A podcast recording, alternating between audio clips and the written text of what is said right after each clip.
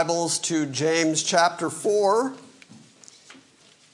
We're going to pick up at verse 13 eventually. One of the things that I am constantly impressed by in the Bible as I continue reading it and studying it and comparing parts of the Bible to other parts of the Bible, one of the things that I'm most impressed by is the Bible's balance. The Bible balances itself. And so much error happens when folks emphasize one part or portion of the Bible over the balanced parts of the Bible. And so they get it all out of balance and they emphasize one idea or one theological notion. For instance, we have been studying the book of Ezekiel on Wednesday nights here at GCA. And we are in a portion of the book of Ezekiel that for the last several weeks has just been judgment, judgment, judgment. The Wednesday night messages are not feel good messages. You walk out with this sense of God's foreboding wrath. But the Bible also talks, especially John's writing, about the love of God. And we have to recognize the sections of the Bible that are about the love and the mercy of God as much as the judgment and the holiness of God. There's several imperatives in the book of James. There's a lot of do stuff, do stuff, do stuff. But in the doing, we can't forget that there is a genuine emotion that goes with our love of God and our recognition that He has saved us, chosen us before the foundation of the world those concepts that he has chosen and elected people before the foundation of the world, those are deep theological concepts. Paul writes about those things, but Paul also says things as simple as if you believe in your heart that God raised Christ from the dead and confess with your mouth, you will be saved. And so there's a simplicity to the gospel message as well as a complexity, and there's balance. The Bible is constantly balancing itself. And sometimes when we just have an hour on Sunday morning or Wednesday night, we kind of get into the weeds in any one particular idea, one particular notion, and we just kind of plant ourselves there, and it may go on for several weeks. I just want to make sure that we always understand that the Bible constantly balances itself. Because the God that we serve is just and righteous and holy. And the God we serve has a wrath and a fury and an anger. And the God we serve is love. And the God we serve is gracious. And the God we serve is long suffering. All of those qualities are the qualities of God. I have often said that there is no human emotion that God does not instill in us or give us. If there was anything that He did not first conceive of, then humans wouldn't be able to do it. There's this broadness to God, there's this grandness to God. God is in every aspect of human life, whether that's casting lots into laps, or whether that's sparrows falling from the sky, or whether that's kings being announced uh, hundreds of years in advance, or whether that's God raising up nations and bringing down nations. It's all God who is in charge of all of that. We see it in the Bible again. We see this concept of God being in absolute control of absolutely everything. Well, I think that's kind of what James is about to get at. That's the reason I bring all this up is because behind what he's about to say is this overwhelming concept of the all encompassing reality and control of God. Because, yes, contextually, he's about to unload on the rich, on the wealthy, on those that persecute the poor. He's about to really lay into them. And I think we could say contextually that when he says, we're going to go to a city and we're going to do such and such and we're going to get wealth and we're going to do all that, that maybe he is talking specifically to the well to do and the rich and saying, remember that it's God that's in control of these things. But the underlying concept of what James is about to say, and I just don't want you to miss it, is that no matter what it is, I don't care what it is, if you think you're about to do it, if you're making a plan, if you have it in your mind that you're going to do thus and so, James says, always recognize it has to be by God's will. And if God is not willing, you're not going to do it. You might think, I'm definitely going to go somewhere and I'm going to set up shop there and I'm going to make wealth and I'm going to have a family and I'm going to get that car and I'm going to do. He's about to say, You don't even know if you'll be here tomorrow. Your life is a vapor. So you need to recognize that if you wake up tomorrow and you breathe and you know your name, then that's God. If you go to work tomorrow and make some money, that's God. If you have the ability to do long algebra or all you can do is hammer a nail, Either way, that's God. If you're experiencing the wrath, that's God. If you're experiencing the love, that's God. If you're having the obedient reaction to the good works that God has prepared beforehand that you should walk in them, okay, that's God. If you're having the emotion of love and compassion and and long suffering and generosity and grace toward other people, that's God.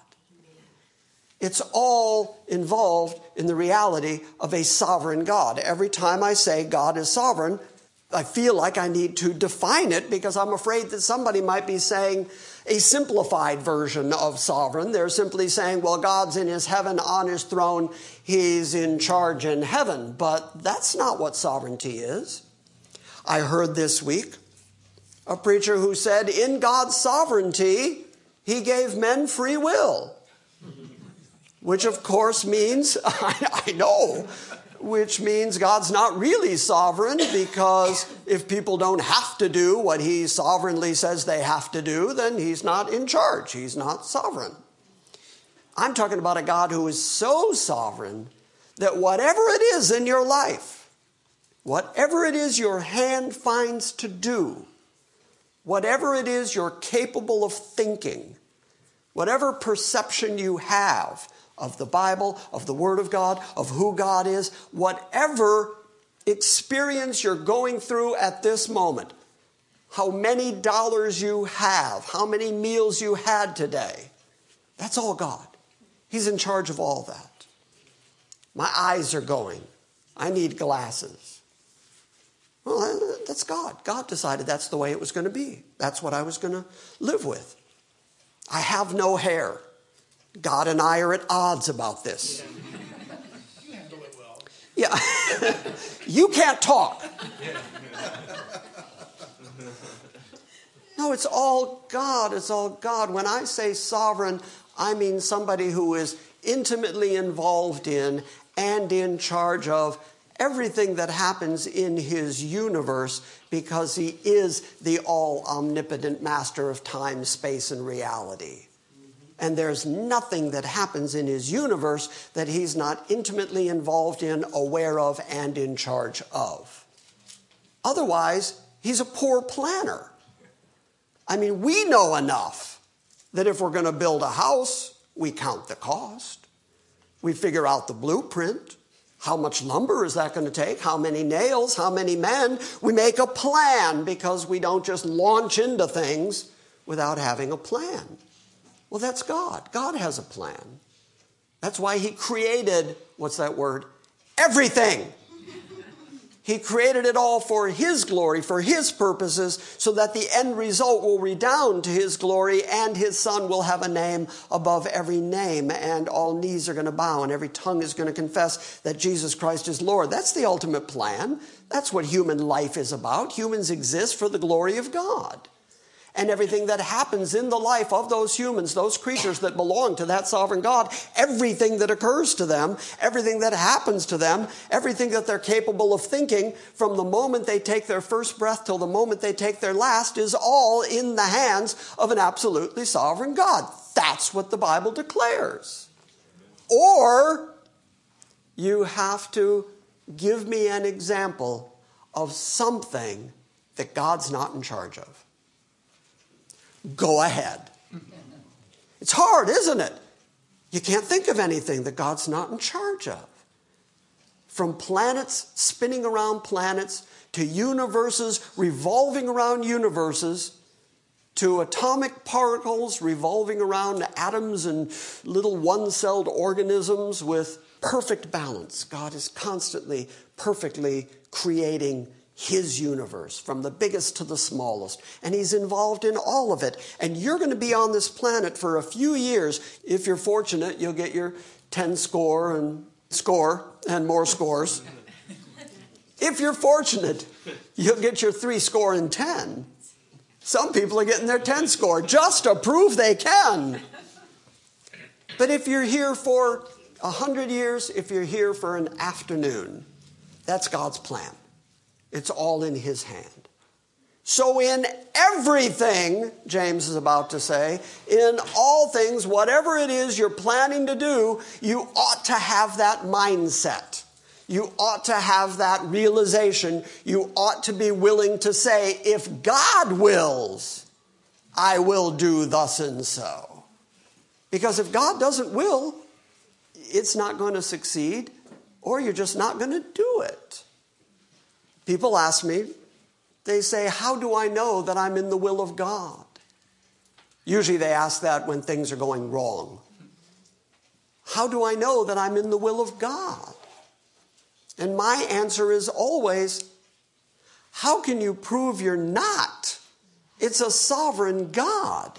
Are you the one who's so strong, who's so mighty, who's so independent that you have managed to free yourself from the will of God? No. Wherever you are, whatever you're going through, whatever you're doing, whatever you have, whatever you know, that's the will of God for you at this point in your life. That's why you have it. If He willed something else for you, you'd be having something else. You'd be doing something else. You'd be knowing something else because that would be God's will for you. You can't get out of the will of God because He's a sovereign God. That's my point.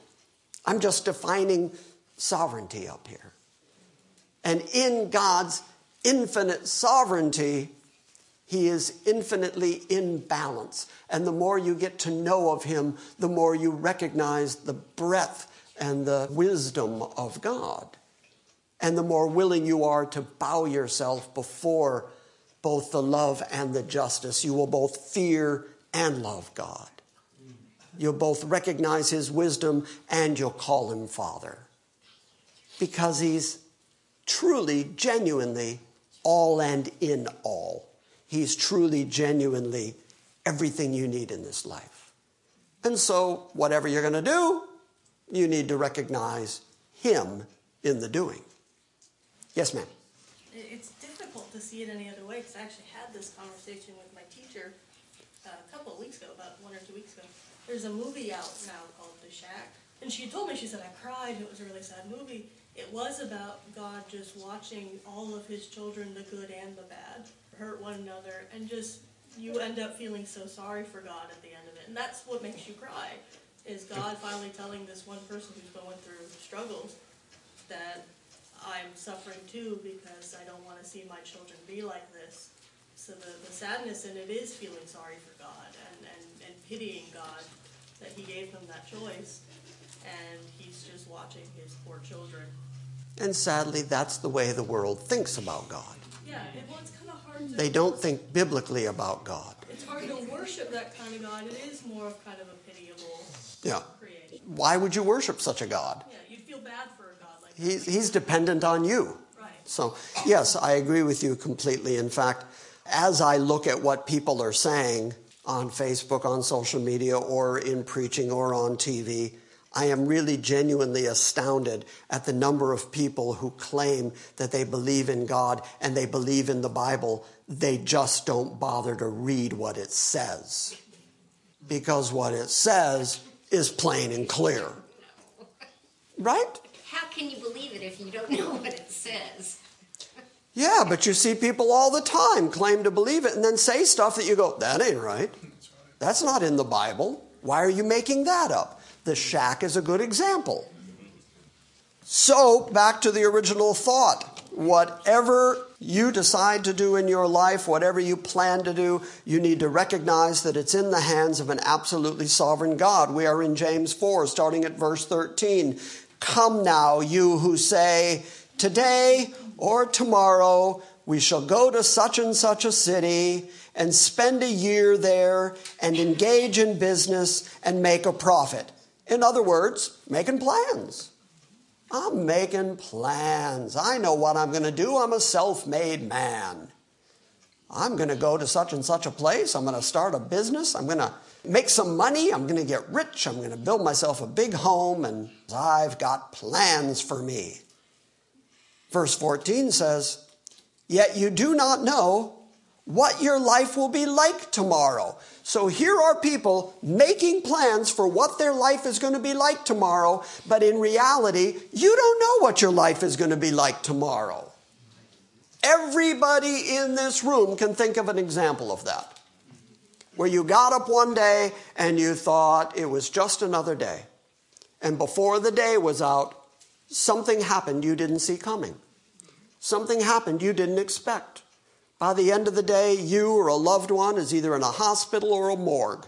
You didn't see it coming. Or you think, uh, I got to go see the doctor, I'm not feeling well, and he yanks out the word cancer.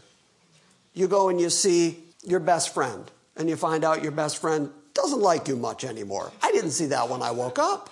What's that all about?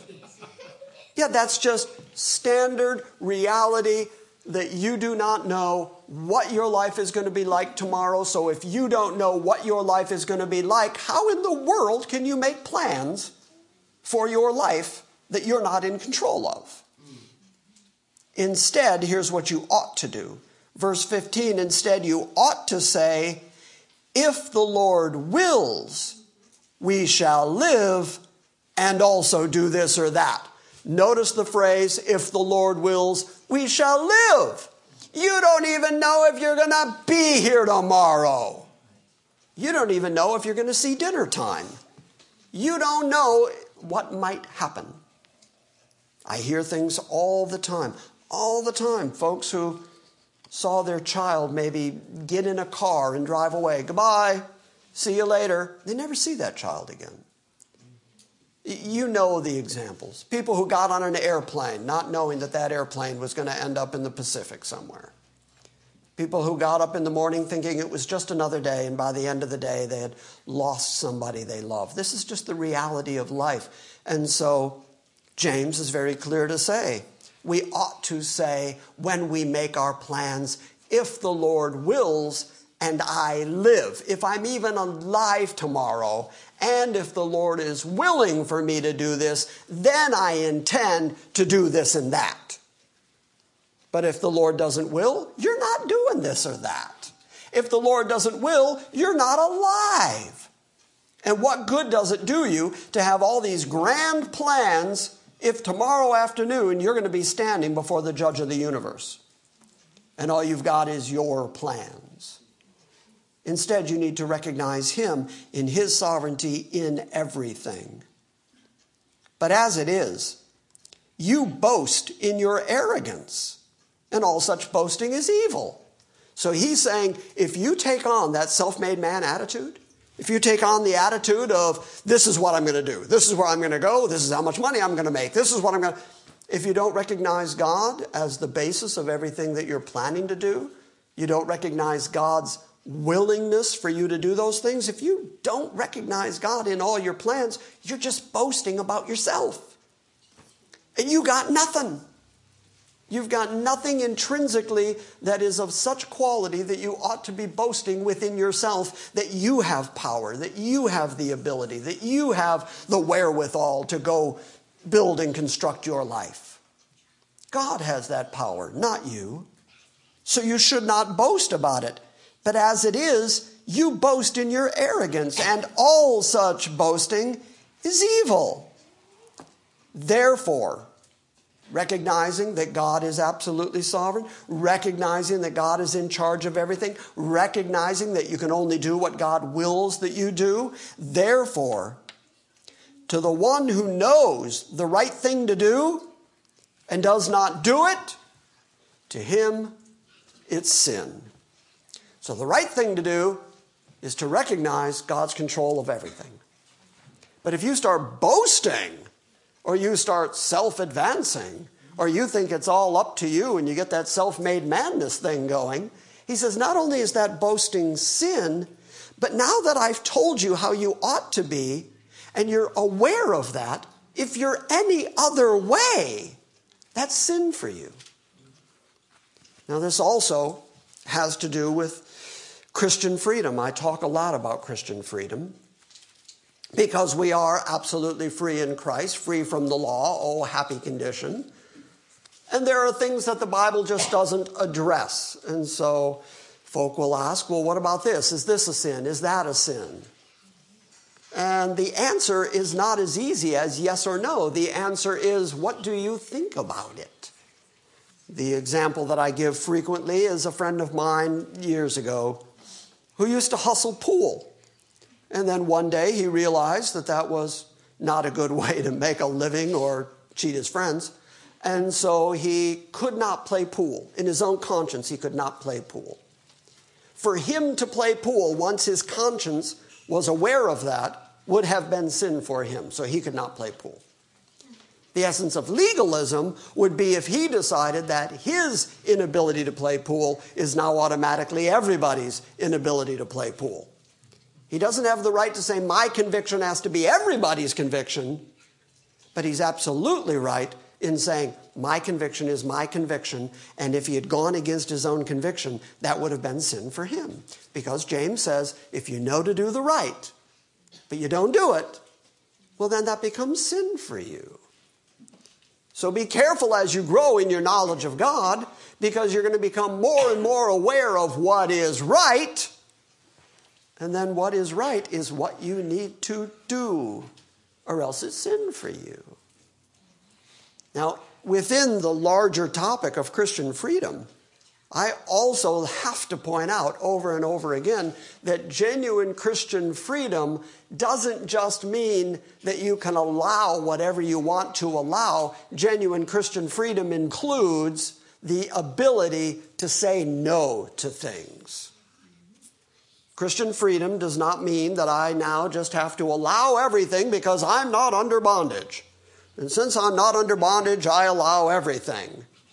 Genuine Christian freedom includes the ability and the right to say no to things you didn't used to be able to say no to. I used to be entrapped by my habits. I used to be controlled by my temper. I used to be completely enwrapped with my ego. And I could not say no to those things. I could not deny myself the things that I wanted because I was completely controlled by my fleshly desire, just like the world, just like the prince of the power of the air. Whatever desire I had, I satiated it. Now, because I have the Spirit of God inside me, because I have the Son of God pleading my case for me before God's throne, because I have an advocate with the Father, now I'm able to say no to those things that used to control me. I can now say no to the things that I know are not good for me. So, Christian freedom is not only knowing to do the good and then being able to do it. Christian freedom is the ability to say no to the things you didn't used to be able to say no to. All of that is involved in Christian freedom. Therefore, to the one who knows the right thing to do and does not do it, to him it's a sin. It's not a sin for everybody, it's a sin for him because he knows better and he does it anyway. So, when we're talking about defining sin, what is sin and what isn't, there are a few things in the Bible that very clearly are called sin. The obvious ones murder or adultery or bearing false witness, these kinds of things. These are sins, Old or New Testament. They're just bad, just don't do them. Don't be drunk with wine. Those are imperatives in the Bible. Just don't do that. But then somebody will say, What about smoking? Is smoking a sin? I say, Well, the Bible doesn't address it. Here's what I know about smoking it's stupid, it's not a good idea.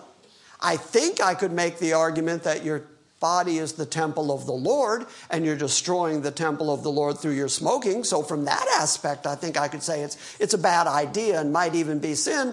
But then I'd be accusing myself because of my sugar addiction, and I have the temple of the Lord I'm trying to care for. So, so we've got to be careful about the things that we identify as sin and the things that we identify as just bad ideas. Some things simply are not rebellion against God they're just not wise. They're just not smart. They're just not good for you. Which is why Paul says that everything is allowable to him, but not everything is expedient. Not everything is a good idea.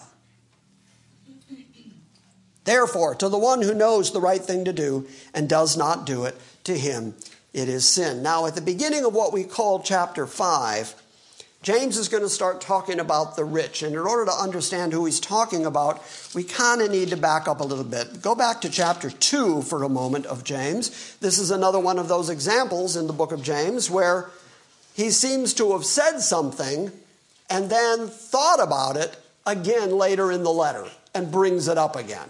We've seen him do it a couple of times where he's made his statement and then come back, return to that topic again because, oh, yeah, I've got more to say about that. Back in chapter 2, he was talking about the sin of partiality. My brethren, starting at verse 1, do not hold your faith in our glorious Lord Jesus Christ with an attitude of personal favoritism. For if a man comes into your assembly with a gold ring, dressed in fine clothes, and there also comes in a poor man in dirty clothes, and you pay attention to the one who is wearing the fine clothes, and you say, You sit here in a good place, and you say to the poor man, You stand over there or sit down by my footstool?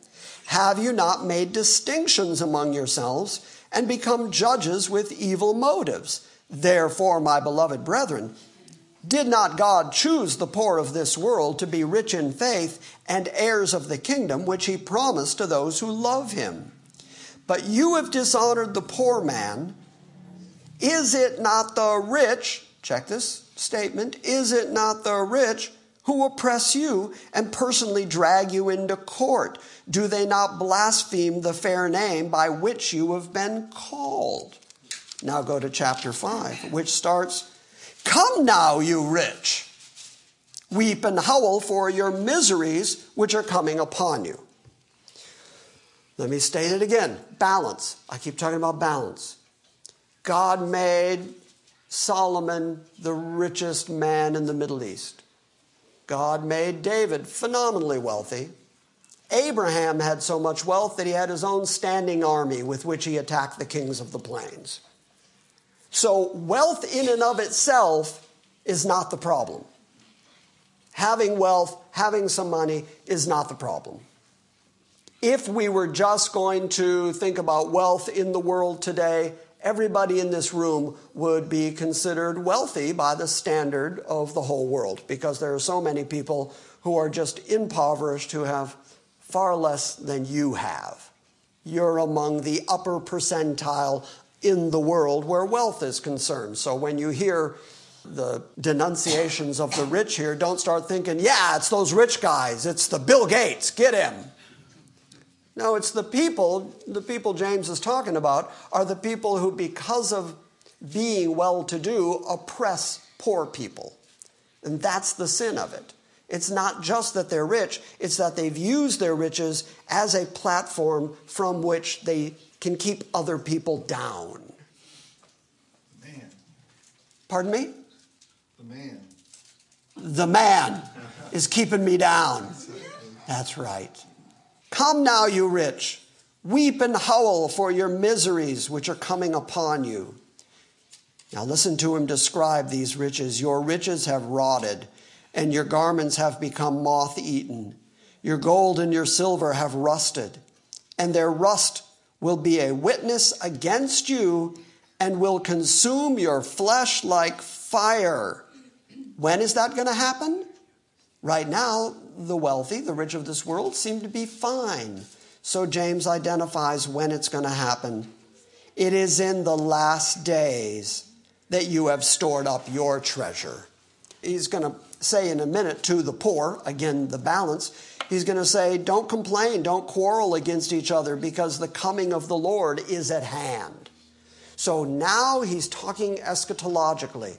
He's talking about the fact that when Christ returns, God is going to judge everybody and he's going to pay the rich back for the wealth that they had and the way that they oppressed the poor. And that he's going to raise the poor up, that there's going to be balance again, that God is going to make everything work out justly in the end at his return. And so the admonition to the poor is be patient. It's going to all be worked out by Christ, but be patient. To the rich, the admonition is you're storing up your riches and you're oppressing the poor, but the time is coming when your gold and your silver are going to testify against you and consume you like fire. It is in the last days that you have stored up your treasure. Behold, the pay of the laborer who mowed your fields and which has been withheld by you cries out against you. Now, this is another one of those places where James is being influenced by the law. He's, he's quoting directly from the law there. Somebody look up Leviticus 19:13. Tom's going to do that. Todd, you're right up here in front. Can you look up Deuteronomy 24:15? The law is going to say that if somebody works for you, that at the end of the day you have to pay them. So James is just echoing again what he's already heard from the law, bringing it into the context of the rich and the poor and showing how the rich have oppressed the poor. And his examples are things like you haven't paid the laborers who have mowed your fields. That payment's been withheld, and that cries out against you because of that injustice. And the outcry of those who did the harvesting has reached the ears of the Lord of Sabaoth. We'll talk about that in a moment. Leviticus 19:13 says, You shall not oppress your neighbor or rob him. The wages of a hired worker shall not remain with you all night until the morning. and Deuteronomy 24:15 says, Each day you shall give him his wages, and not let the sun go down on it. For he is poor and has set his heart on it, lest he cry out against you to the Lord, and it be a sin to you. Lest he cry out against you to the Lord and it becomes a sin to you. It's exactly what James is saying here. That if you don't pay the laborers and you withhold what is theirs, you've been told to pay them by the end of the day. And if they go and cry to the Lord, then their crying is going to reach the very Lord of Sabaoth. That's the Lord of hosts, the God who is sovereign in heaven, the one who is in charge of everything. That's why I began this morning by talking about the sovereignty of God, that it is all inclusive, because here poor people who have been cheated can cry out not just to God, not just to the Lord of mercy, but to the God who is sovereignly in charge of everything. That's what the Lord Sabaoth means the Lord of hosts, the God of everything, the sovereign one, who in his sovereignty, while he's keeping planets spinning, while he's keeping universes going, while he's keeping people living and dying, while he's feeding baby lions and making goats stand on the side of mountains, while he's busy keeping everything going, he inclines his ear to a poor person who's been cheated. That's absolute sovereignty. That's somebody who can hear even in the midst of all that. I had a tough time for a while I had a tough time imagining that the God of heaven, when I got to know him as the sovereign God, I had a hard time imagining that he heard my prayers. Sometimes I felt like I was just talking to the ceiling. And I would think, does he hear me? Does he know? Does he care? Because look, I'm going through this. Does he even hear me? Or even intellectually? It didn't even have to be a bad time. I would just go through the intellectual exercise of does he, does he hear me? Does he know? Well, according to James here, he hears every outcry of every poor person who has ever been cheated and cried out to him. Why? Because he's Lord of Sabaoth. That's why. Because he's absolutely sovereign because he's intimately involved in every aspect of his universe. Because he's omnipresent everywhere at once, he can be there to hear your prayer. He can be there to be concerned about your concern at the exact same time that he's keeping universes spinning, keeping atoms revolving, keeping baby lions fed. He can do all that and hear you and answer you and be concerned for you. So notice how James puts it. He doesn't just say that the poor person is going to be heard because he cried to God generally, but to God specifically, the sovereign God, the Lord of Sabaoth.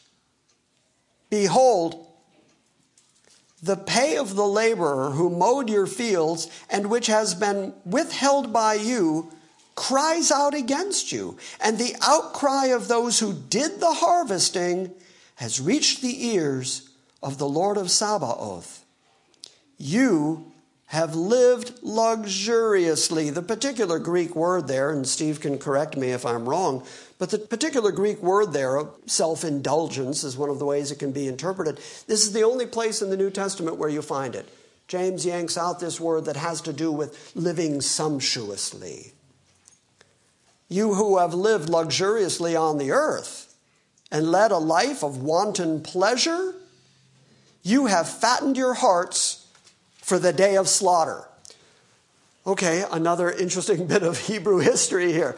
Everybody knows the idea, everybody he's writing to understands the idea of fatting up an animal for the slaughter. Which is why when you hear about the, uh, the wayward son who finally returns to his father, the father says, Kill the fatted calf. Okay, so James takes a hold of that and rather sarcastically says, What you're doing in the way you're living sumptuously is that you're fattening up your heart for the slaughter. That when God returns, and levels the playing field with everybody and judges those who have oppressed other people and raises up the poor, when he does that, your riches are going to testify against you, the withheld wages are going to testify against you, and your heart is going to be slaughtered. And in everything you're doing, you're just fattening up your heart for the kill. Harsh, huh? You have condemned and put to death the righteous man he does not resist you. In order to understand that, I think we have to think about what James said earlier in the letter, which is why we read a bit of chapter 2. He talks about the fact that it's the rich that drag you into court. It's the rich that drag the poor into court, and there they would probably be charged and, and could be killed. That's probably the way that James is saying you've condemned them by dragging them into court, you've put them to death, but the person you've done that to is a righteous man. He does not resist you. You just do it because of the hardness, the coldness of your heart.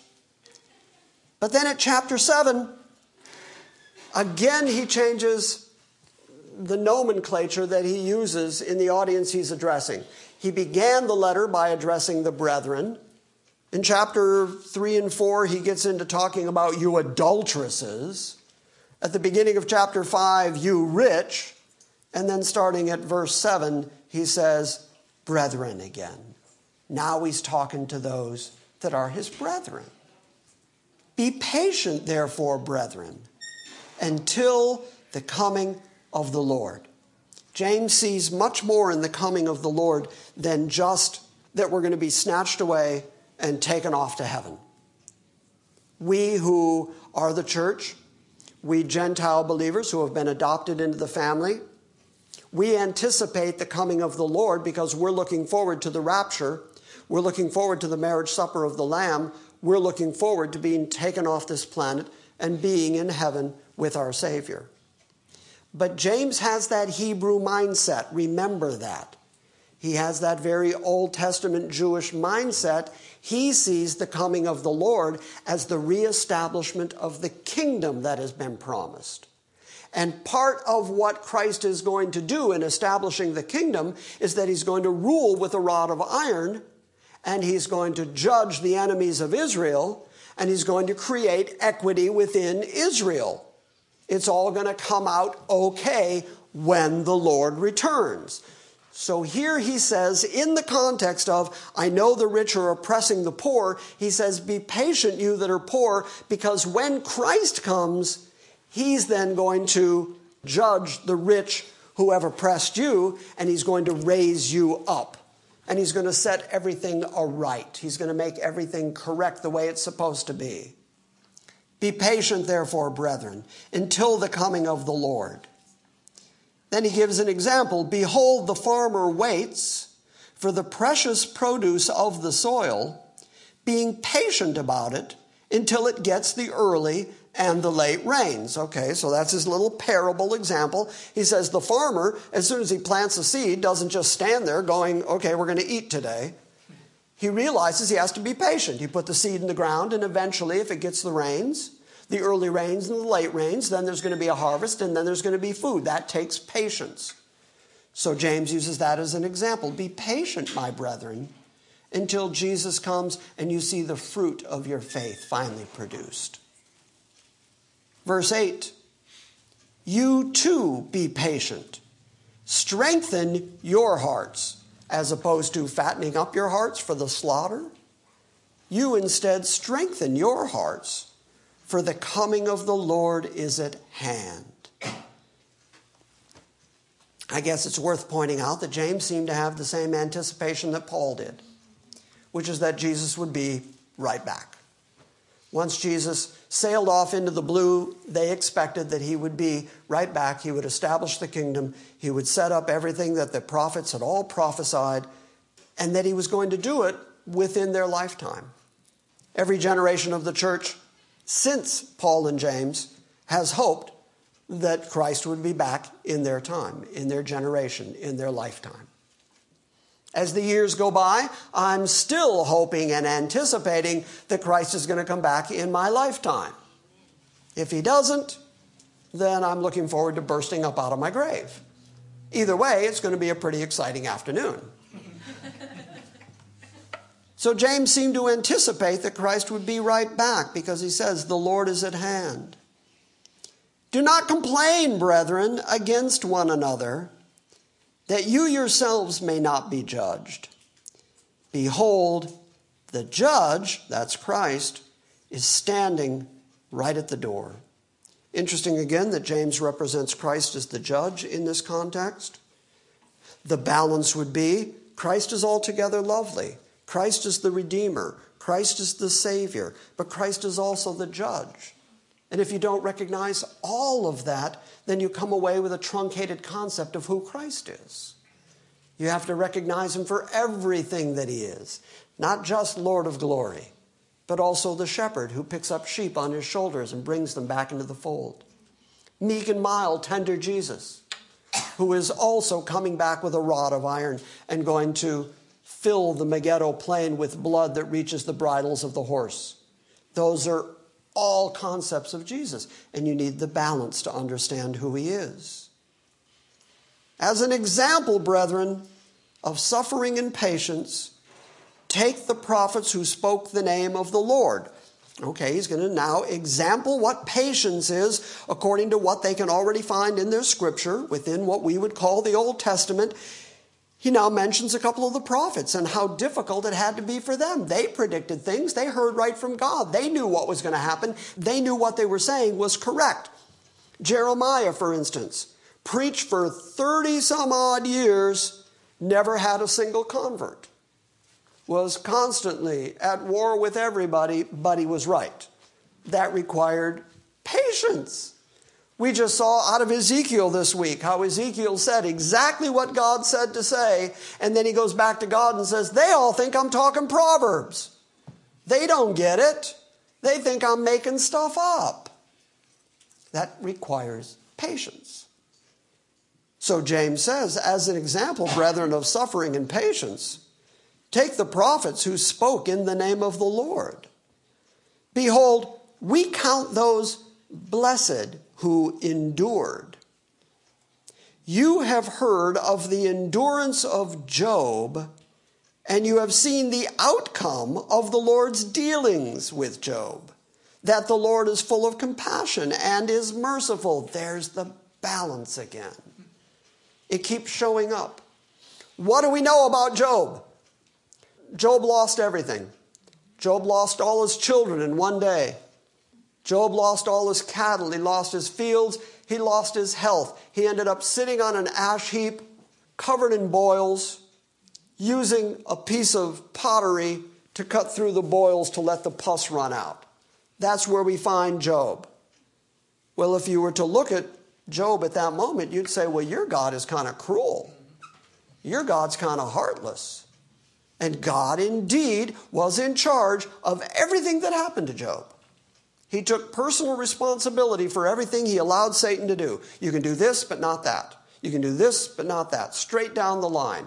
God, in his sovereignty, was in control of everything Job went through. What does James take away from it? He says, Remember how God restored Job. Remember how God was also merciful and compassionate. So God is not only the person in charge of Job's downfall, God is in charge of the mercy and compassion and the restoration of Job. All of that is God. I mentioned Jeremiah earlier. Jeremiah is told that he is going to tear down and root up, he's going to tear things apart. That's what he's told. Well, that would give you the impression that God was just really mad at Israel and going to use Jeremiah as a prophet to just tear down and root up and destroy things. But then God adds, and you're going to build and you're going to plant. Oh, well, that's also God, who is also going to restore Israel, who is also going to bring Israel to its culmination and kingdom, which he promised. All of that is the balance of God. Behold, we count those blessed who endured. You have heard of the endurance of Job and seen the outcome of, of the Lord's dealings, that the Lord is full of compassion and is merciful. But above all, my brethren, and I have to admit, I don't know where this comes from. It's another imperative. It's almost like James was writing and went, oh, yeah, and another thing. Yeah, just long as I'm on the subject. But above all, my brethren, do not swear. That doesn't mean don't say bad words. I'm not advocating saying bad words, but it's not what it means. Do not make an oath, is what this means. My brethren, do not swear, either by heaven or by earth or with any other oath. But let your yes be yes and your no, no, so that you may not fall under judgment. Somebody look up Matthew 5:37. Because everything James has written there is straight from the mouth of Jesus. So he in talking about the poor and the rich and the coming back of Christ and the patience of Job, suddenly just says, Oh, yeah, and above all, and he turns to a couple of imperatives that Jesus lays out. Who's got Matthew 5 37? Anyone? Meg, stand up and read. You got to read loud. But let your yes be yes, and your no, no, for whatever is more than these is from the evil one. James says, But let your yes be yes and your no, no, so that you may not fall under judgment. He got that right directly from Jesus. The first part, do not swear an oath, comes right from Matthew 5, starting at verse 33.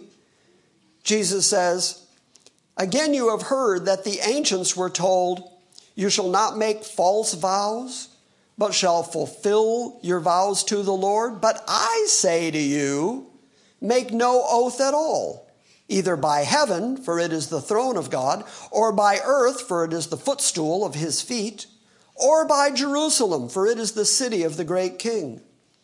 Nor shall you make an oath by your head, for you cannot make one hair white or black.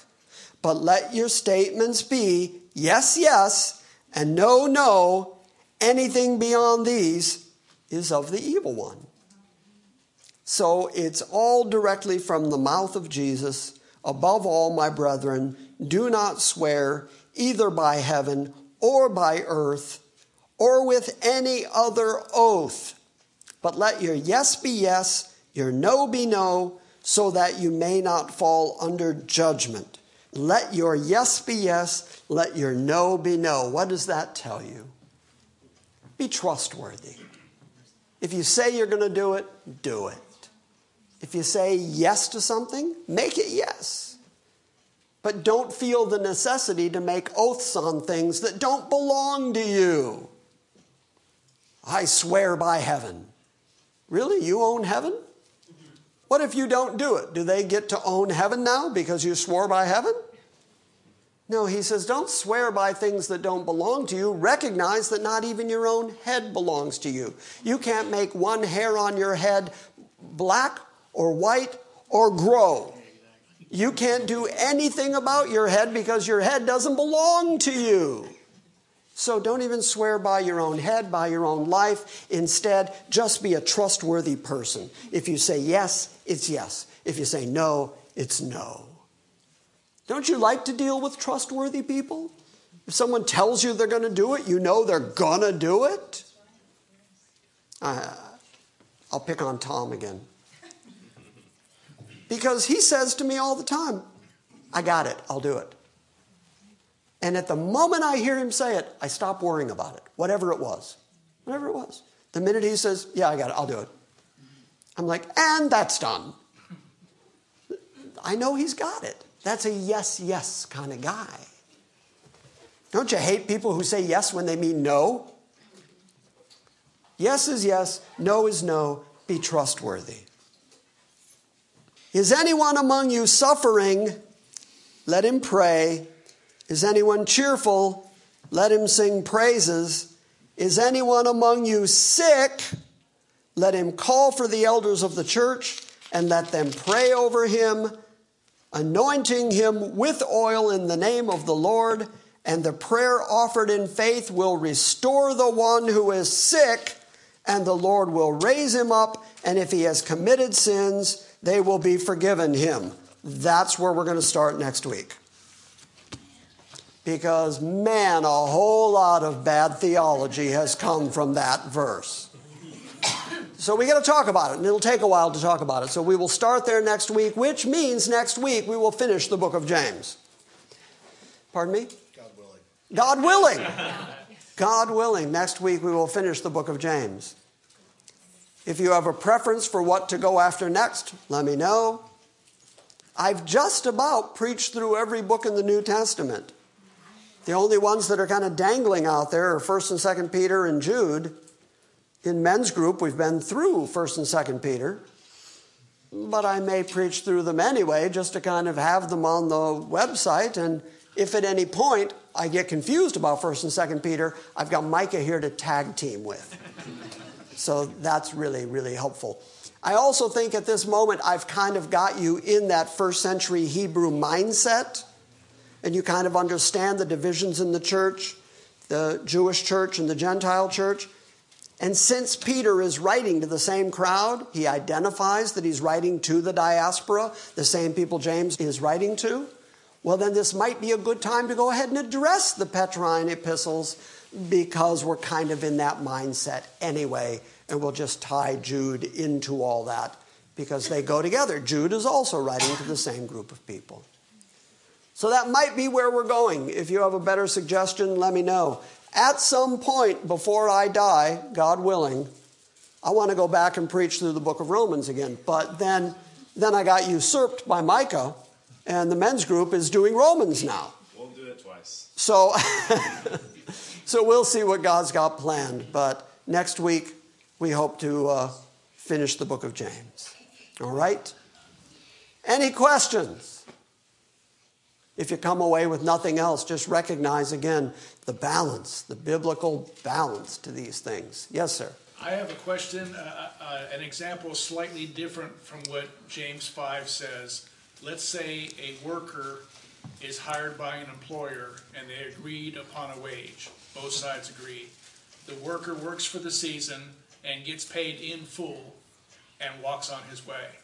And as a result of the efforts by the worker who got paid in full, the employer is now in luxury.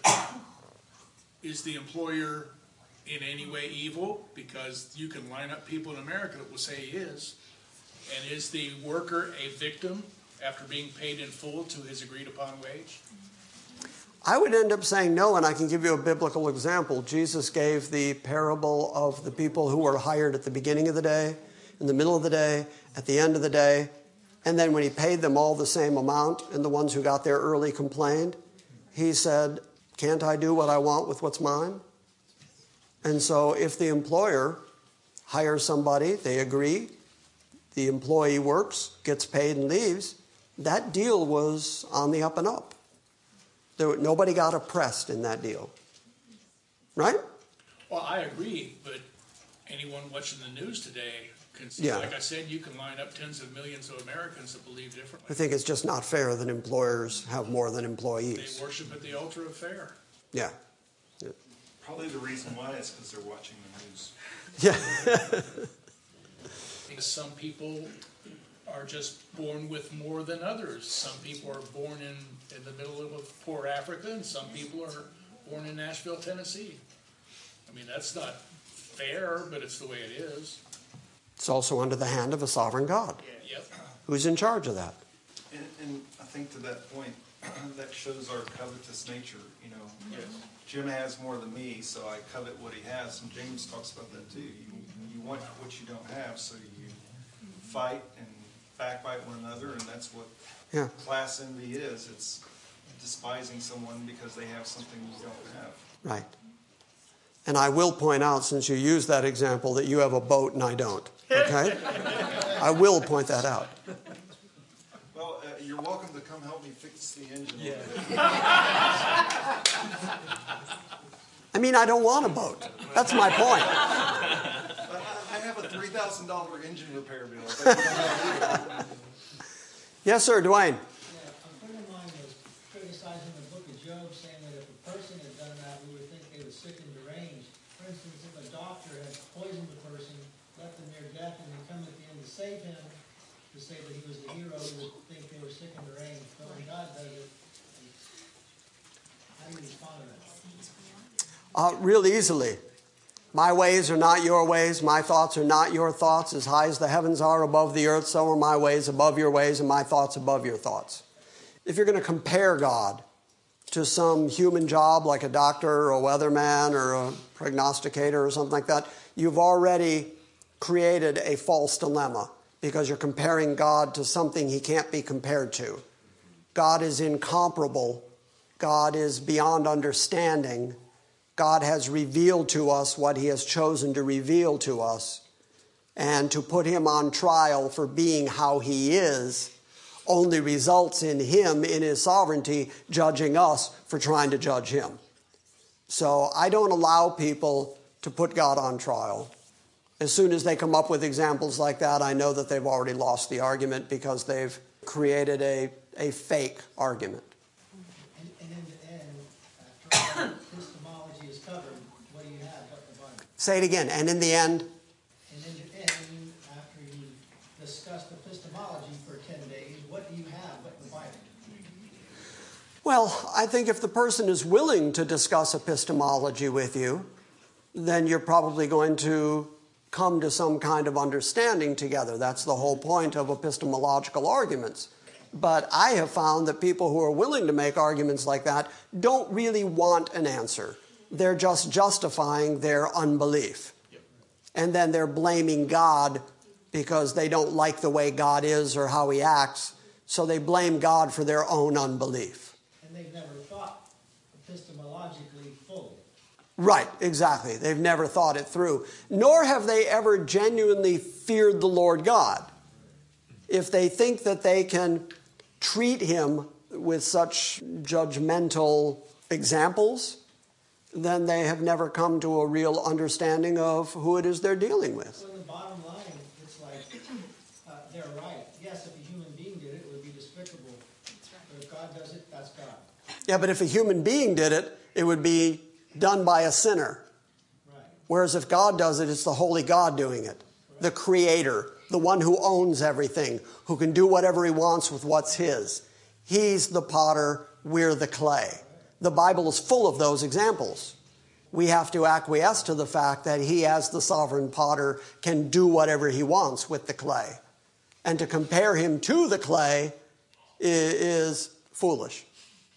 Make sense? Yeah. Any other questions?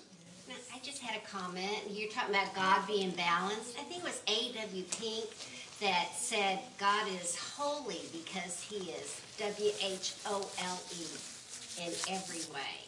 And I always like to think about that. Yeah. He's in it all. And it's a holy God who cares about you who's in it all. And that's good to remember. I think sometimes, and part of the reason this has been on my mind, is that the last few weeks I have been observing a sort of uptick in people who are advancing the lack of balance, who are emphasizing one aspect of God and one aspect of proper theology, sound doctrine, and they're making it all about that. It's not all about that. It's about that and the stuff that balances it, like the love of God and the emotion of God and the mercy of God and the simplicity of the gospel message. There's balance to be had, and that's why it's kind of in my head right now. Well, you were talking about judgment of God that you all have been reading about in Ezekiel, but when you read in the Old Testament how patient God was with all of those evil kings and Absolutely. Israel. Long suffering. We only think, oh, he finally poured out judgment. What a mean God. But we don't think about the thousands of years in some instances of just long suffering and patience. We're seeing it right now. We're seeing a world that is God hating and demented, and God is being patient. If God were just, He'd have already poured out endless judgment on this planet. But He's long suffering and kind and gracious too. We need to remember that. Anything else? We're done? All right. Say goodbye to the internet congregation. See